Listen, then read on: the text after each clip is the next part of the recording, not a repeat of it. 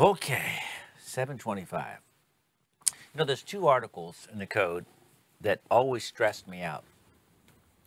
One article was, was Article 400, flexible cords, and they used to be flexible cords and cables.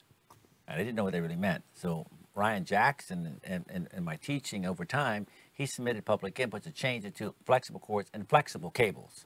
So because flexible cables is different than a cable.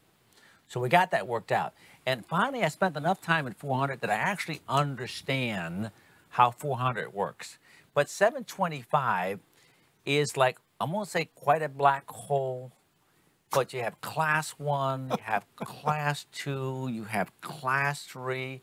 We're going to go and touch on audio circuits a little bit in 640, and then we talk about telephone stuff, and then we have computer cabling and I got a feeling that here's my struggle. I got a feeling the article title is is kind of limiting in what it says because we could talk about other things. In other words, if you're having Brian, let's just go with this this the simple. I'm plugging in an Ethernet cable from a modem, and I'm plugging it into my computer. Let's go with the even simpler. Oh, Let's go from the computer and you're just plugging it into your router or your switch. that's what I that's what I meant yeah, to say. not the modem. what I said. Let's just say the router or the switch. yeah, you got a little modem, right? Mo- a route. Okay, router, a router. Oh, oh, a router A router or a switch. Yeah. to my computer. Yeah. Okay. That's not remote control. Looking at the title, right? Right. Uh, I'm going to say my mind signaling, and we'd have to go to Article 100 definition of signaling, and because there's a definition of signaling, there's a definition of remote control in 100 as well. Yeah. And there's a definition of signaling, and Mario's going to jump over there and, and tell me what signaling, because I'm trying, listen, if we don't even know what article to go to, and this is where I'm trying to get to, we need to go to the right article to start with. And the definition of signaling, Mario says what? Signaling circuit, an electrical circuit that energizes signaling equipment. Okay, realize this definition has been around probably for 100 years. They're talking about an incandescent light bulb. You know what I mean? 100 years ago. Yeah. That they would they would have a little switch and they would turn on that would tell you that that motor is running or whatever. No, Right. it's just signaling. You got to realize some of this stuff is you're looking at it today and you think, wait, wait, no, that was 100. Okay, so but hey, it still means what? Mario, read it again. Okay. An electrical. Any electrical circuit that energizes signaling equipment.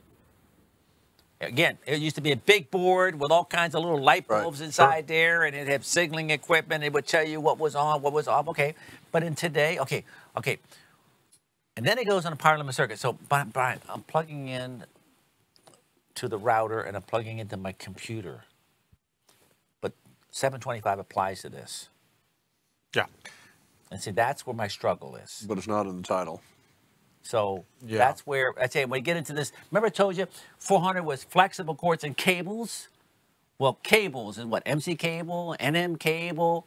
But when we're able to get it changed, flexible cords and flexible cables, well, then it's not NM cable and it's not MC cable, but it's a flex. And then 400 has a table 404 that lists all the flexible cables, Right. Power cables, you know, the elevator cables. Cables. Sure. So I'm like, okay, now I know what it is. So I, I don't know what we could change 725 Title II. Like data processing, you could have, you know, add data processing to it. So it's what it is, okay? So let's just go on. Well, See, that was the original rule, but now we Let- got power over Ethernet. Let's just preface this section with this statement. Help me. And, and this is something that I think Code, Code Making Panel 16 is probably one of the most forward-thinking panels of all the panels.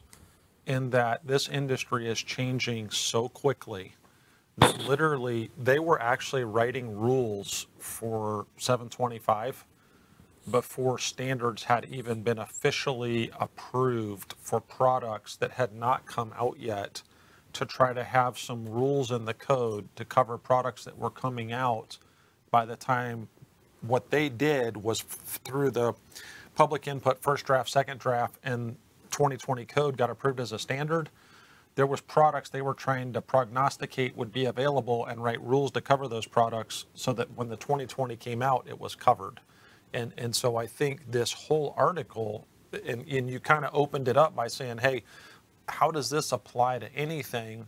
I- It does because it does in the article title, it says class one, class two, and class three circuits. So it does kind of do that, but it's not as electricians what we're used to thinking about when we're trying to think about these things. Mario, make a note. I want to change this to class one, class two, and class three circuits. Yeah. And Mike, what I think Brian is That's what saying. 725 is. Yeah. Yeah. The 725 only deals with class one and class two and class three circuits, not what they do, not whether they're being used for remote control, not whether they're being used for signaling, not whether they're being used for power limited. We don't really care.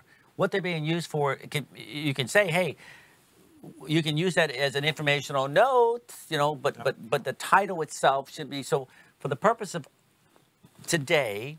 I'm just going to say class one, class two, and class three circuits. Well, Mike, Yeah. you better tell me what that's all about, and I can do that part. Mario, I'm sorry. Yeah, what I was going to say and what, what I think Brian is saying, this is a case where technology is ahead of the code. Mm-hmm. And there's times where the code is ahead of technology, and there's times where technology is ahead of the code. And what Brian is saying is just that. So, and the guys that are on code panel, this has been this way. We, we and this is how we. This is this is 725. I mean, this is this is this is 725. I mean, this is our title. I mean, you can't change the title of a whole freaking article. Well, you can on 625, guys. They had no problem there. You can I- on 67, I don't know, man. I, I think they were just working so hard to try to get this stuff Inside together. the- the- they might not the- have gone, hey, you know, we should fix the title. not seeing the force. yeah. They're, they're just Yeah, sitting yeah. there like, oh my gosh, how are we going to get these All rules right. adapted? You ready, guys? So we're not worried about any of this title, remote control, signaling, power limited circuit. We're talking about class one, class two, and class three circuits that could be used for remote control, signaling, power circuits, and other things. Yep. All right, move on. That makes me feel better. And and I'm not going to get into burglar alarms, access control, nursing call, intercoms, computer network, lighting dimming controls, some low voltage industrial controls. Mm, okay, whatever.